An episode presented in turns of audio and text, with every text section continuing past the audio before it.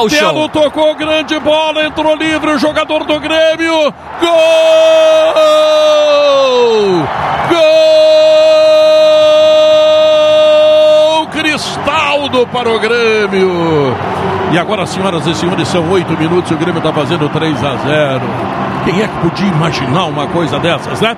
Oito minutos de partida, o Grêmio está fazendo 3 a 0. Agora é Cristaldo, o nome do gol. E a goleada, cantada 30 segundos atrás pelo Leonardo Oliveira, já começa a ganhar forma, já começa a ganhar característica. O Grêmio está massacrando o Novo Hamburgo, Felipe.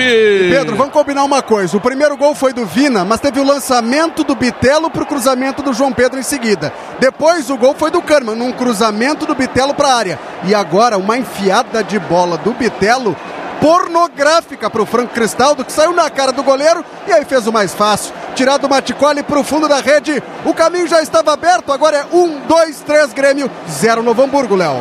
E a pornografia citada pelo Felipe é que o Bitelo olha para um lado e passa para o outro, desmonta a linha de marcação do Novo Hamburgo, que está isolada. Tem quatro jogadores marcando, um latifúndio, e por ali o Grêmio transita e cria Nove minutos, Bertoncello, um gol a cada três minutos, é isso? É isso, o melhor ataque deste gauchão. O Grêmio, 17 gols marcados, foi o segundo gol feito por Franco Cristal. Do Grêmio, 25 pontos, garante a primeira colocação do gauchão.